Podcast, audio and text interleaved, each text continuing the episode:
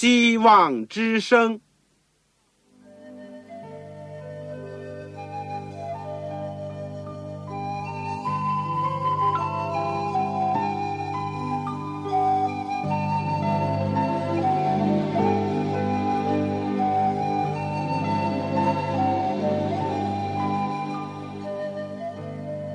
各位听众朋友，各位弟兄姐妹，欢迎您收听信徒培训这个节目。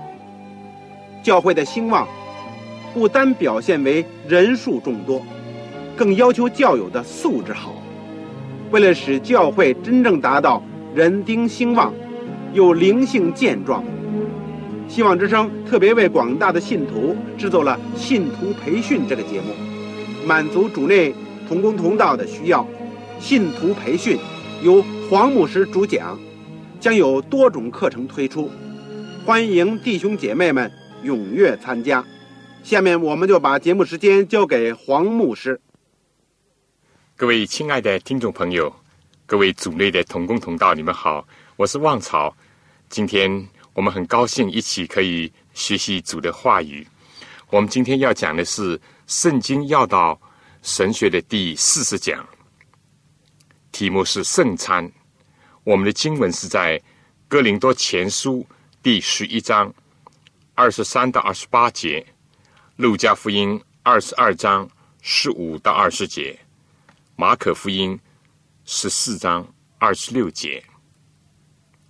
在我们学习这个题目之前，我们先祷告。亲爱的天父，我们非常感谢你，你常常。赐给我们机会，可以学习你的话语。今天你把圣经留下，就是为了使我们能够更多的认识你、亲近你，而且从中领受到你莫测的大爱，就是彰显在主耶稣基督一生的身上。主耶稣啊，我们也实在是谢谢你，你为了救赎我们，你甘愿来到我们这世界。来为我们受苦，为我们牺牲，而且你为我们留下了各种的榜样。我们今天要称颂主的圣名，要感谢你对我们的救赎，更加求主加添我们的信心、盼望和爱心，使我们能够侍奉你。今天我们也恳求你，在有些地区，他们还没有聚会。或者是缺乏圣经，特别是缺少传道人，祝你知道他们的需要，求你能够打发工人去收割庄稼，也求主在我们亲爱的听众朋友当中兴起你自己的作为，能够拣选你自己的工人，为主发光，为主而生活，为主而工作。天父，他们当中有人缺少机会。或者是没有正规的学校可以去受训，主耶稣，你亲自做他们的老师，才派圣灵引导他们进入真理，也给他们属天的恩赐。恳求主恩待我们。我们今天虽然分散在各地各方，但是我们都是一主一信一洗礼，一位父神，而且我们同领一个圣餐，我们同分一个饼。也同享一个杯，我们谢谢你，我们普天下的弟兄姐妹都是一体的，而主你是我们的头，求你带领我们，垂听我们的祷告，奉主耶稣基督圣名，阿门。今天我们的题目是圣餐，中国话讲呢，民以食为天，我们中国人对吃饭呢，一向都是很着重的。甚至很讲究的，举早餐、午餐、晚餐这样的用词呢，我们都是很熟悉的。而且在某种含义上呢，用餐还是一种享受。当然，我们说它根本的目的，应当是在于补充人的体力，增加人的营养。当你在和更多人在一起享用的时候，在你家里人一起吃饭的时候。或者跟你所爱的人一起用餐的时候，可能在你人生当中给你留下了一些最深刻的印象，我不知道你有没有这种经历。箴言书第十七章第一节这样说道：“食宴满屋，大家相争，不如有块干饼，大家相安。”在箴言第十五章十七节呢，又讲吃素菜，彼此相爱，强如吃肥牛，彼此相恨。所以圣经里面呢，记载了在早期的教会当中有一个传统，叫做爱宴，或者是叫爱席。这个爱席呢，在今天某些教会偶尔呢也会举行。但除了这以外呢，在早期教会另有一种呢，就是圣餐了。这是被列为教会的主要的圣礼之一。而且各个教会自古以来都奉行，到了今天也是这样。这个圣餐对于不信的、不明白的人呢，可能会觉得好奇，或者是觉得没有多大的意思。手指般大的一片薄饼，或者还不到一口的葡萄汁，有什么意义呢？但对于信的人，这是极其有意义的宗教生活，而且是很重要的事情。我们今天呢，就要来着重的体会一下这个圣餐在神学上的含义。第一部分，我们要看一看耶稣设立圣餐的背景和过程。第二呢，就是圣餐礼在神学上的意义。第三，对圣餐含义的不同的领受和做法。路加福音二十二章第七节开始的时候呢，有这样的记载：除教节。就是需要宰杀逾越节羔羊的那一天到了，耶稣打发彼得、约翰说：“你们去为我们预备逾越节的宴席，好叫我们吃。”他们问他说：“要我们在哪里预备呢？”耶稣说：“你们进了城，必有人拿着一瓶水迎面而来，你们就跟着他到他所进入的房子里去，对那家的主人说：‘夫子说。’”客房在哪里？我与门徒好在那里吃逾越节的宴席。他必只给你们一间百事整齐的大楼，你们就在那里预备。他们去了，所遇见的正如耶稣所说的，他们就预备了逾越节的宴席。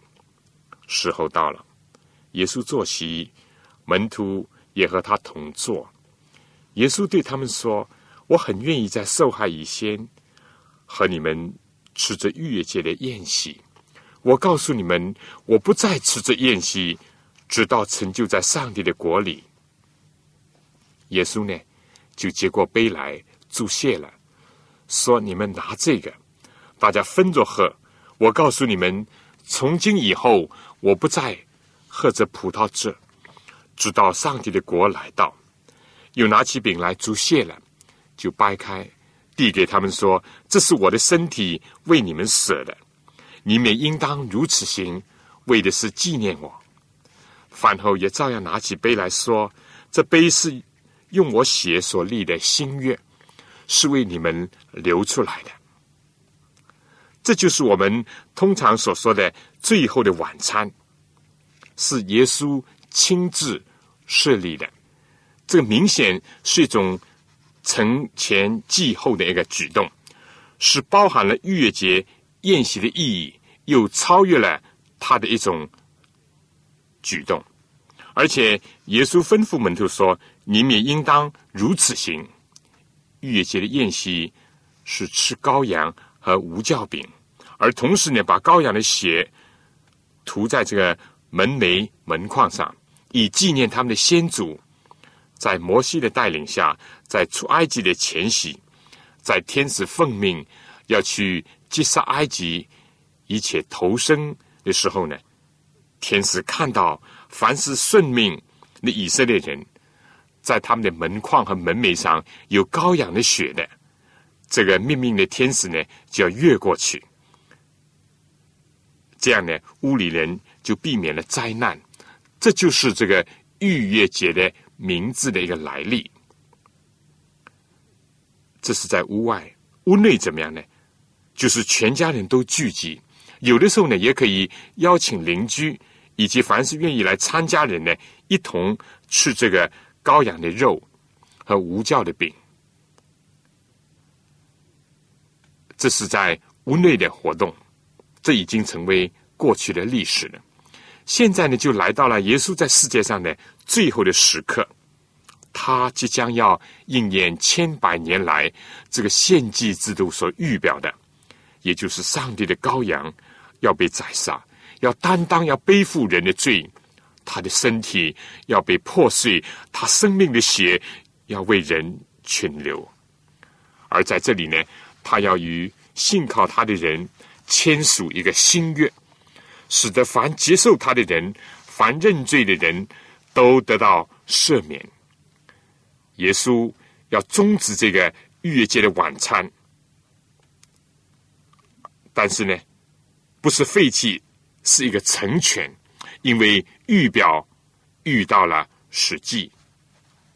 耶稣基督他的身体和他的话呢，就像是圣所里面的陈氏饼那样。所以，逾越节以后的第二天就除教节呢，要吃七天的无教饼，表明是没有罪的一个身体，是一个纯净的生命的粮。而约翰福音第六章记载呢，耶稣借着五饼二鱼分给五千个人吃的这个神迹，他接着这件事情呢，发表了真理。约翰福音第六章三十五节，耶稣又说：“我就是生命的粮，到我这里来的必定不饿。”四十八节说，他又这样讲：“我就是生命的粮。”所以再次就把这个出埃及路上所降的玛拿、圣所的城市饼和无酵饼，跟他自己呢连接在一起。现在到了最后晚餐的时候，他又照样。拿起这个饼，煮谢了，分给众人。耶稣在约翰福音第六章五十一节说：“我是从天降下来的生命的粮，人若吃这粮，就必永远活着。我所要吃的粮，就是我的肉，为世人的生命所赐的。而那涂在门框上象征涂在我们心门上的羔羊的血呢？”现在就以同样的鲜红的葡萄汁来代替，所以耶稣就设立了圣餐，来代替了千百年来所举行的逾越节的晚餐，但是更加阐发了新的含义。圣经在耶稣在饭后所拿起来的杯呢，也就是代表耶稣所立的新月的血。是为人所流出来的，这就是圣餐的最原始的记载了。既有旧的一个基础，但是更有新的突破。这是在耶稣行将为人类牺牲前所设立的一个承前继后的一个胜利，也就是今天普世教会所接受、所奉行的。我们就简单的回顾了关于圣餐和逾越节的这个来历以及它的联系。第二部分呢，我想讲一讲，就是说圣餐在神学上的一个意义。我们可以从三方面来体会：第一是信徒和基督的关系；第二是肢体之间，也就是弟兄姐妹之间的关系。第三是信徒和世界的关系。我们说信徒和基督的关系，这里面又包括了应当把旧教除尽，因为我们逾越节的羔羊呢已经被杀献祭了，所以我们守这个节呢，不可以用旧教，也不可以用恶毒邪恶的教，要用诚实真正的无教饼，很清楚的。真正的逾越节的羔羊就是耶稣基督，正像过去拯救以色列人出埃及那样，耶稣基督他的牺牲也救我们脱离罪恶。而第二天的除教节呢，就代表着耶稣基督已经是在坟墓里面担当我们的罪。而到了第三天呢，这摇捆节呢，就预表耶稣要从死里复活，成为一个出手之果。格林多前书十五章第二十节，基督已经从死里复活，成了睡了之人出手的果子。第二十三节说，出手的果子是基督。所以呢，我们说逾越节。第二天的除教节，第三天的摇捆节呢，这是连在一起的一个节日。这三个节期之后呢，再过五十天呢，就到了五旬节。从《使徒行传》第二章，我们清楚的看到五旬节的一个经历。在耶稣受难之前呢，他也一再的讲到要叫门徒呢等候圣灵，所以很清楚的，五旬节是说明。基督借着圣灵住在所有的普世的信徒的心中，来成就他的旨意，来完成他的使命，来彰显他的救赎。罗马书第八章讨论的很清楚。如今呢，在基督耶稣里的就不定罪了，因为此生命圣灵的律在基督耶稣里释放了我，使我脱离罪和死的律了。十四节说：“凡被上帝灵引导的，都是上帝的儿子。圣灵与我们的心同证，我们是上帝的儿女。他教导我们祷告，圣灵也为我们祷告，使我们能在这个世界上结出圣灵的果子。所以五旬节就是圣灵下降。当我们讲过了前面的四个节期。”逾越节、除教节、摇捆节、五旬节以后呢，我们就讲到旧约圣经犹太人的第五个节期，就是七月初一日的吹角节。这是为了提醒大家要准备十天以后，也就是七月初十日的一年一度的赎罪大日。关于这个呢，我们当然以后会仔细的讲。这里面主要讲到。耶稣基督要进入到至圣所，要做完最后的一个除罪的工作，然后呢，来到了第七个大的节期，就是七月十五日的祝棚节。既然经过了赎罪日，人的身心都得到了安舒，因为罪恶已经得蒙赦免，就能够享受安息和快乐。这就是预表耶稣基督再来的时候，上帝的子民。要和他在天国里一起共度喜年，所以所有这些重大的节日，也就是围绕着圣所所举行的，都是预表耶稣一生的这个事工。那么，我们来看路加福音二十二章十九节有这样的记载：耶稣又拿起饼来祝谢了，就掰开分给他们，说：“这是我的身体，为你们舍的。”你们也应当如此行，为的是纪念我。今天教会以及历代以来不断的奉行的这个礼节呢，就是为了纪念耶稣基督为我们舍身。这是一个空前绝后的，也是关系世人的一个大事，就是道成肉身，而且耶稣为人舍命，就像古时一样，上帝吩咐摩西。在小于以色列人应当守逾越节，而且也提到了以后以色列子孙如果问到他们的父辈为什么要遵守这个礼节的时候呢，他们就要重述往事和这个怀念他们蒙拯救的一个经过。真正的关键之处呢，是在于逾越节的羔羊，羔羊所流出的血呢，使他们避免了灾祸。和灭命的一个危险，而今天基督徒呢，遵守圣餐这个礼节呢，首先就是要不断的回顾主定在十字架上为了拯救我们所做成的救赎的大功，以及所彰显的天赋的大爱和耶稣的无穷的牺牲。我们现在知道，只有人有着回忆的功能。当我们在静静的回忆的时候。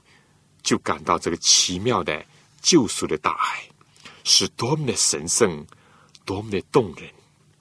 上帝成为人，无罪的替我们成为罪，不死的替我们死。而圣餐的第一个含义，就是回顾我们的罪孽，也记得主的恩典。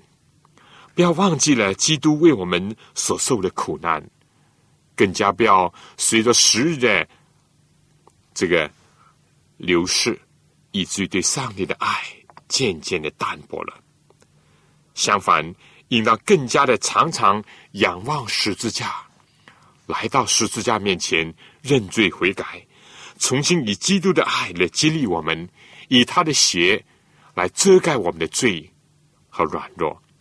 让我们有一个清明的良心。世界上的人有的时候也在纪念一些所谓领袖，或者是伟人，或者也纪念自己的先辈。我们怎么能够不纪念主耶稣基督为我们所受的苦难和死亡呢？我们怎么能够不纪念基督为我们所钉穿的手足呢？和背刺的肋旁呢？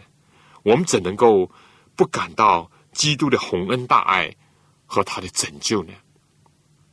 所以拿起饼来，首先应当主谢，谢谢主，谢谢上帝，然后就掰开，以后就分享神恩典，也是最大的恩典。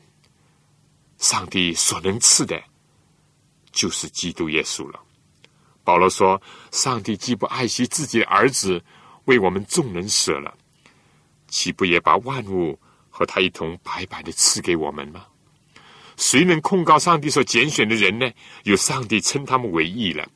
谁能定他们的罪呢？有基督耶稣已经死了。在这样的爱的影响下，我们应当像保罗一样说：谁能使我们与基督的爱隔绝呢？难道是患难吗？是困苦吗？是逼迫吗？是饥饿吗？是赤身露体吗？是危险吗？是刀剑吗？是如经上所记，我们为你的缘故，终日被杀，人看我们如将宰的羊吗？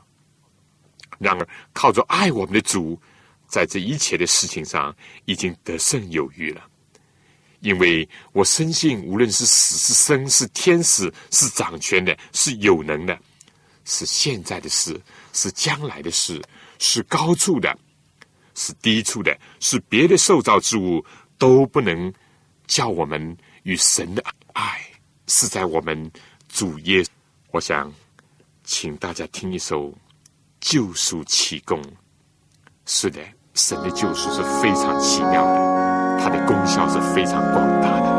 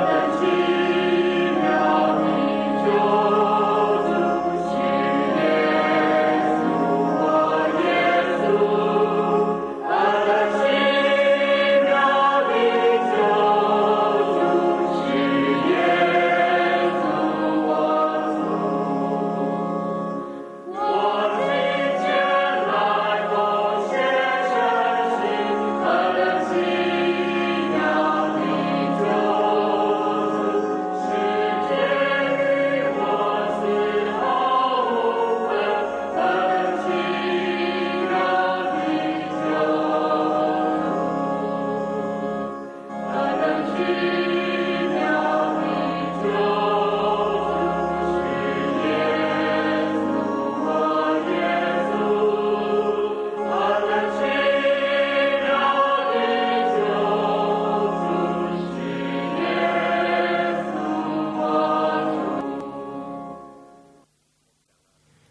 我们我们讲了圣餐的神学的第一点意义现在再讲第二点圣餐呢不但使我们纪念和回忆过去，更加是使我们想到和盼望将来。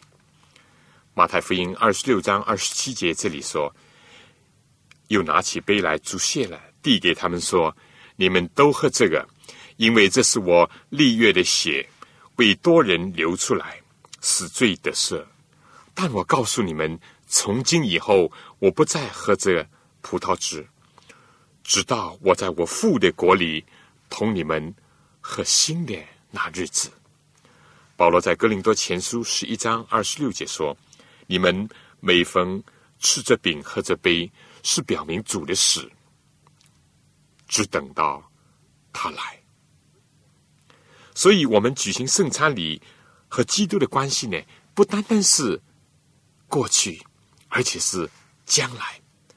我们也不单单是。看到了那为我们受难钉死的耶稣，而且看到了他的复活升天，在天上做我们的中保，和最后要再来的带着荣耀从天而来的一位基督，他要做万主之主、万王之王，天上地下无不因他的名而确信。有这样的信心，非但使我们。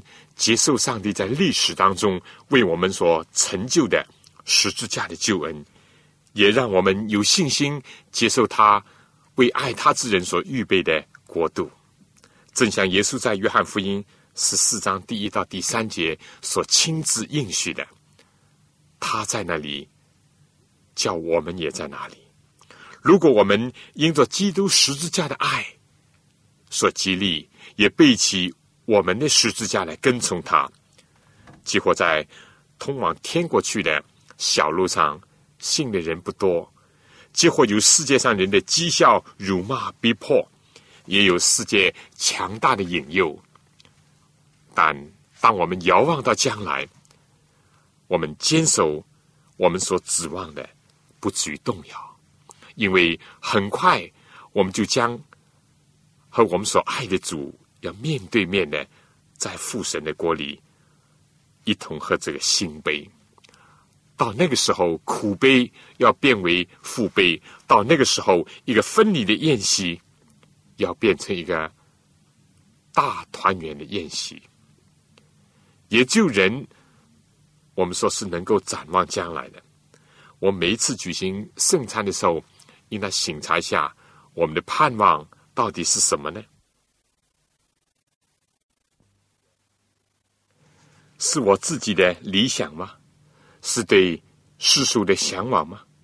还是我们已经定睛在基督的身上，就像十字架旁边那个悔改的强盗那样，他的信心的目光能够穿透十字架，看到那位万王之王的基督，他那正战的手，也就信心的手，握住了上帝的全能和基督的王贵。让我们为此而坚固我们的信心，也增加我们的盼望，更加集中我们的思想来爱主。想到我们这自战自清的苦处，就要变成极重无比、永远的荣耀。知道和基督同受苦难，也必与基督同享荣耀。而且我们在指望当中要喜乐，在患难中要忍耐，祷告要恒切。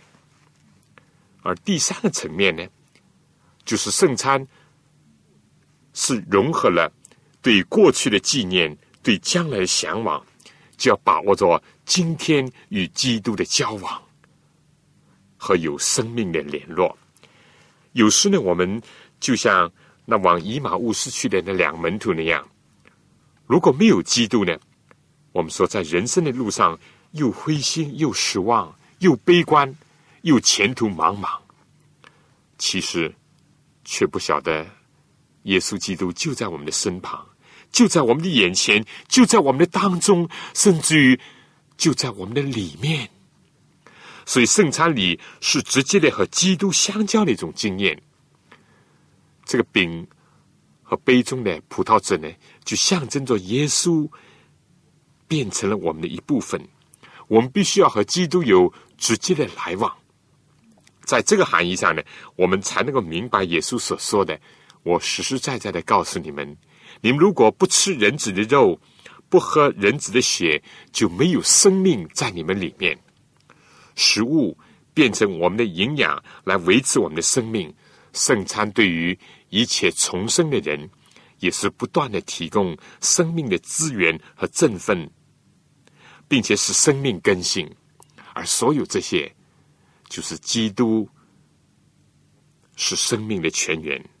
我们必须和基督保持联系。约翰福音第六次节说：“吃我肉、喝我血的人就有永生，在末日我要叫他复活。我的肉真是可以吃的，我的血真是可以喝的。吃我肉、喝我血的人藏在我里面，我也藏在。”他里面永活的父怎样猜我来，我又因父活着；照样吃我肉的人也要因我活着。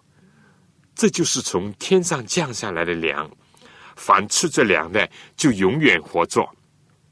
我们大家都知道，食物经过咀嚼、消化、吸收，就变成我们的身体和生命的一部分，是吗？我们应当。也同样的，接受圣餐的礼节，让我们认识到这个现实。我们天天要主活在我们的里面，我们也要活在他里面。要让历史的基督的牺牲，也就是他在十字架上所成就的救法，成为我今天的现实的一个经验，并且成为激励我去爱主的一个动力。要让主耶稣再来的应许盼望。成为我们行走天路的力量。从现在就开始和基督相交，直到有一天我们要面对面的与主相交。在今天就让基督在我们的心中作王，直到有一天我们在他的宝座前脱下冠冕，永远侍奉他，也要和他一同坐在宝座上。属于圣餐。我们是首先就是接受基督的受难和他的再来，以及他在今天借着圣灵、借着他的话与我们同在的这个经验。我们必须对此要有自己的体验，而且要保持和基督有个人的交往。格林多前书所讲的“领受”这个字呢，实际上在希腊文就是一个相交的意思。圣餐首先是和基督相交，和他同化，与他同行；当然，更加是与他同行。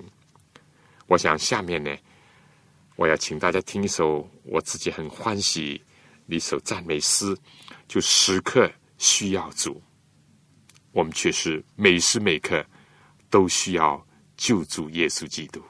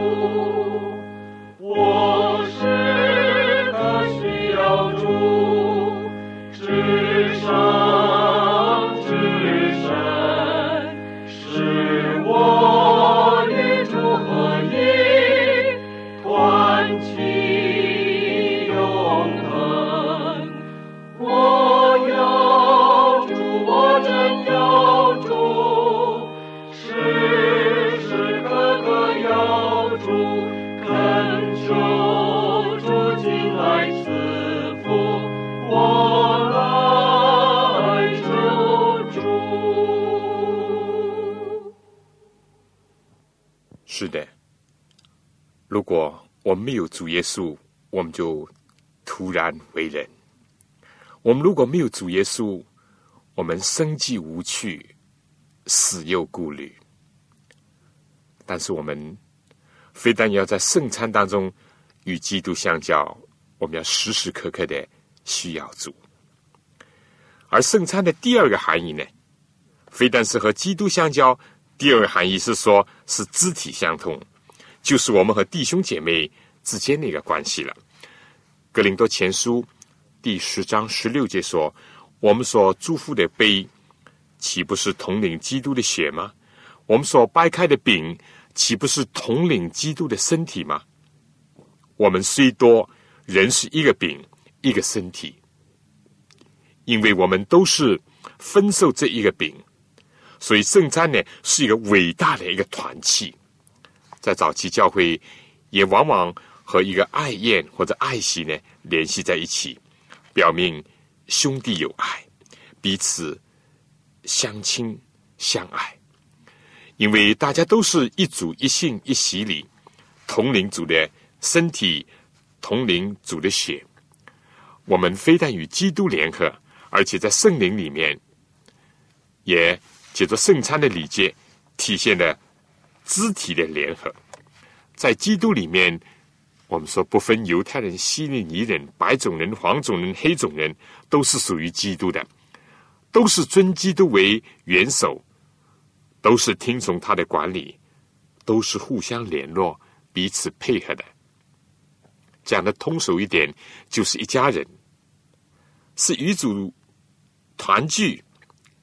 同时呢，圣餐也是家庭的团聚，因为每一个人都有权利借着信心与基督联合，因此每一个人，也就是每一个和基督联合的人呢，本身就是相互这个接纳的，正像基督接纳了我们一样。为此，我没有理由彼此排斥。格林多教会当时的情况呢，受到了保罗的责备。保罗说。你们聚会不是受益，乃是遭损。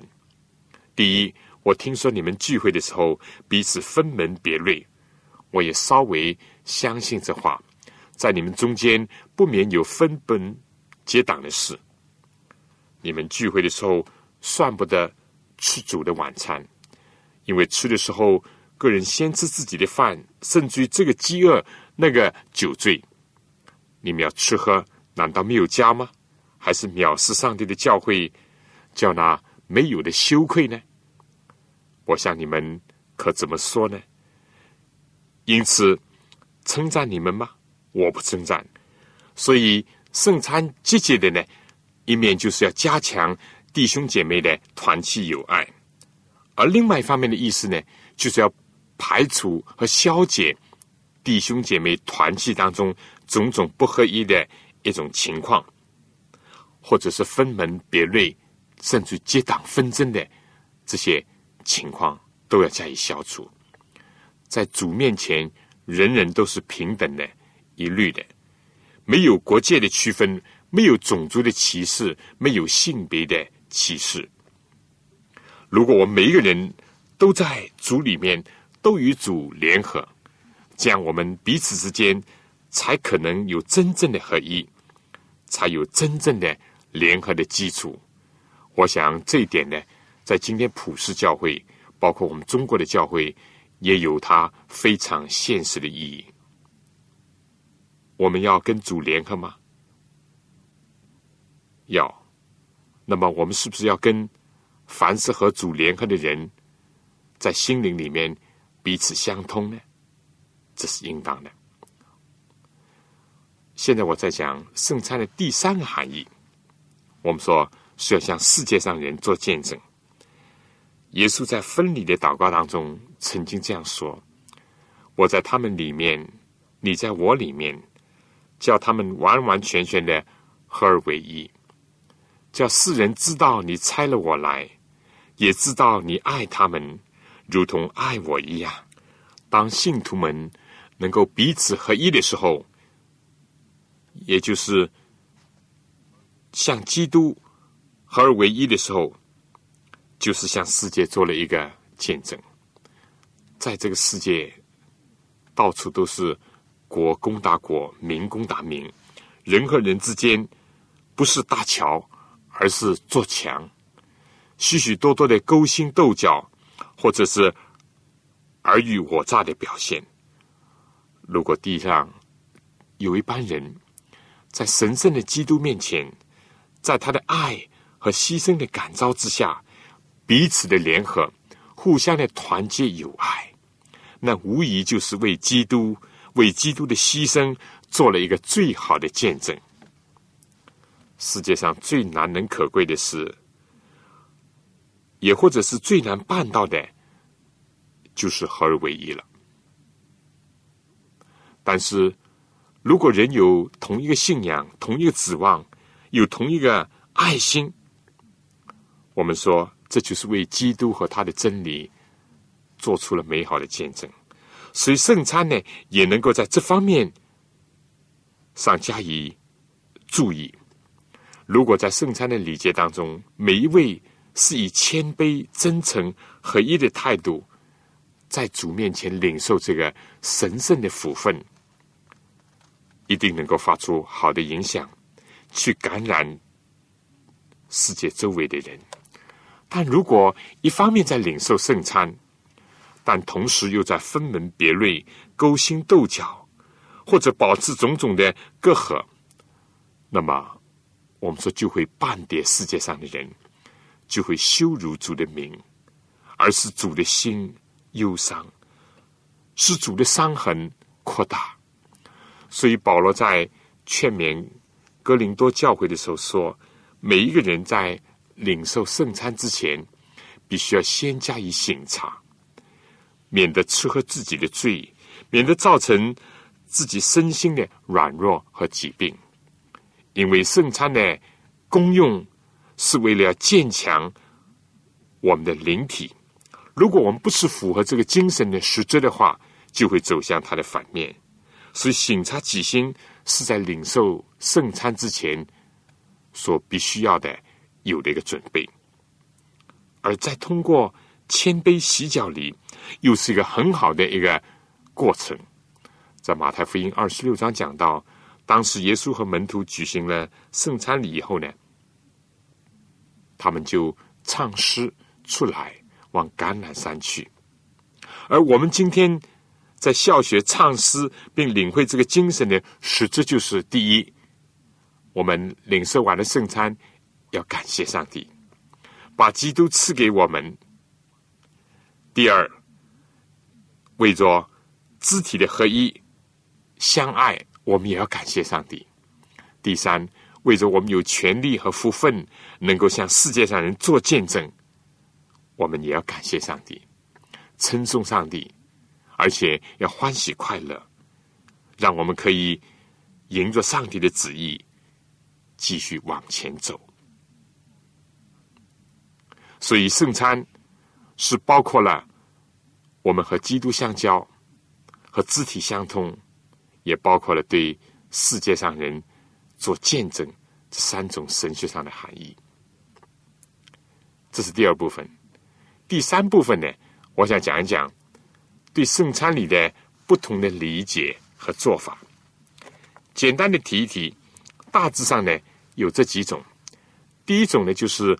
罗马天主教所主张的，就是所谓变体说，认为这个饼和这个酒在神父的祝福下面呢，就真的变成了耶稣的身体和耶稣的血，认为这是一个创造的一个作为，是在诸圣之下实际上的发生了，因此就连非信徒也能够在这样的圣礼当中领受了基督。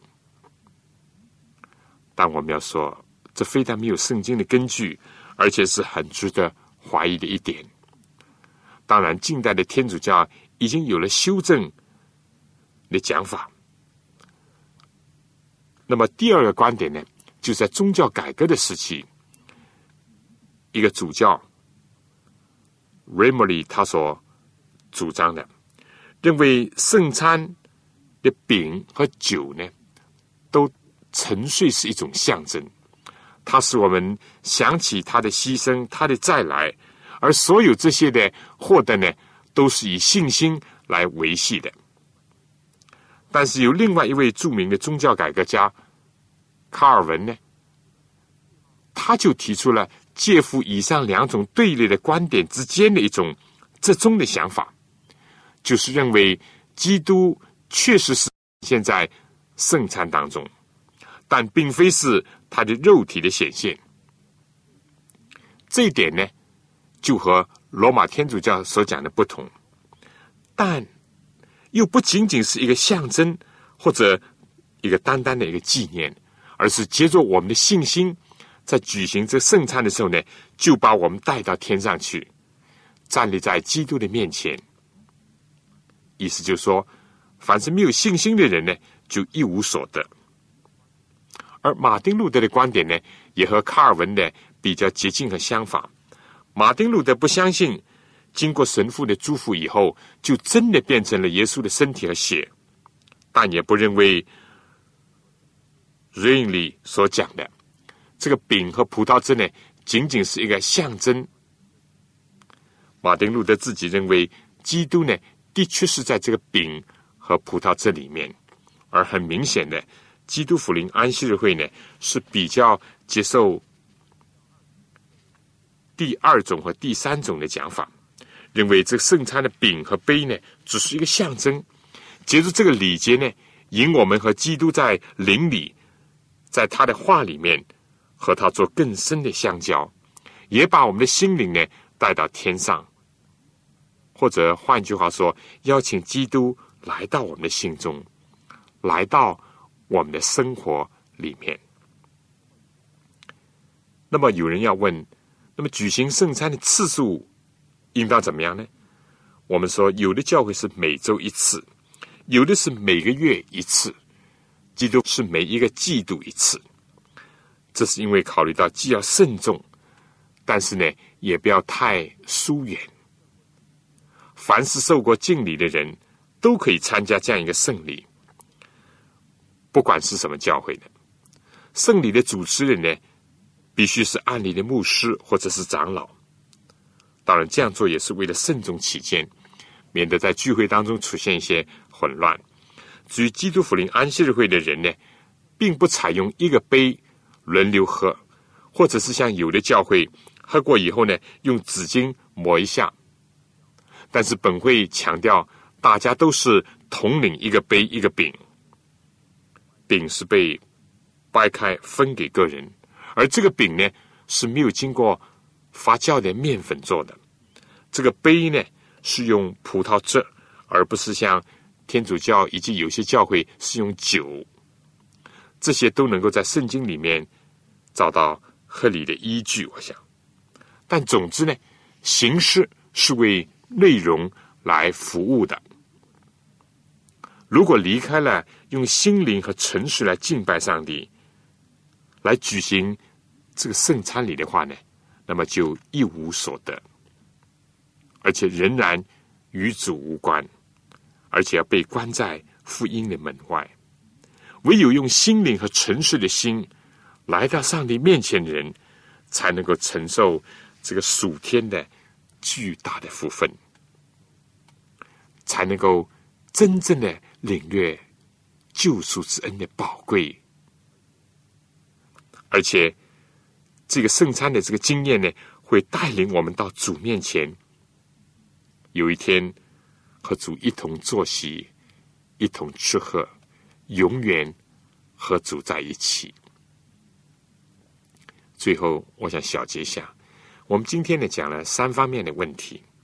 第一是设立圣餐礼的过程，这是在耶稣被卖的那一夜，他所亲自设立的，是一个承前继后的，在一个旧有的基础上的一个创新，包含着先前所有的逾越节上属灵的含义。但是更有新的突破，因为它让人指望到将来基督的复临。第二呢，圣餐礼它的神学含义我们讲了，包括我们个人与基督的生命的联合，对于基督的死，对于他的再来，以及今天基督接着保惠师圣灵。和他的话，对我们所有的带领和光照。而圣餐的第二个神学含义呢，也包含着我们肢体的相通。由于这样呢，就进入到我们第三个含义，就是对世人做出好的见证。第三部分呢，我们特别介绍了在教会和神学界当中对圣餐的意义的几种大致上的不同的领受。但是我们拒绝。变体说的讲法，而近代的天主教世上也修正了这个讲法，至于它的时间、地点、方式呢，可以最重要的就是个人要为着圣餐做好心灵的准备，能够使自己和基督与主合一，也与弟兄姐妹团结一致。这是非常非常重要的，而且也有巨大的现实的意义。愿圣灵能够光照我们，让我们每一次圣餐，使我们更加亲近主，也更加的改善我们和弟兄姐妹的一个关系，以致教会能够在地上荣耀天赋，能够高举基督。好了，我们今天。讲的这个圣经要道与神学第四十讲圣餐呢，我们就讲到这里。下次呢，继续请各位按时的收听我们的节目。这是我们信徒培训的第二门课，就圣经要道和神学，一共是四十四讲。而第一门课呢，是更加基础的，就是讲到。基督的生平和教训有三十六讲。以后呢，我们还会有另外几门课，希望各位为我们带到，为这个节目带到，也为所有在收音机旁边的，结果你不认识的弟兄姐妹带到。愿上帝祝福这个小小的侍奉，特别祝福他自己的话语，让我们更加爱主。更加在真道上有根有基。好了，我更加希望你写信给我，把你的心得体会，或者是你所有的问题和需要，我们来彼此交通。请你写信来，我等着你的信。上面就写着“望草收”就可以了。我们的信箱，我们等会我们的弟兄会告诉你。好了，我们下次再见。愿上帝赐福给您、您的全家和您的教会。各位听众朋友，各位同工同道，您对信徒培训这个节目有什么宝贵的意见？有什么希望？欢迎您来信告诉我们，也欢迎各位听众朋友来信索取免费的课程讲义。如果在收听的过程里有什么疑问，也欢迎您来信提出，黄牧师愿意为您做出解答。来信请寄香港邮政总局信箱三一零号。我再说一遍香港邮政总局信箱三幺零号来信写望潮收就可以了希望的望潮水的潮愿上帝赐福给您。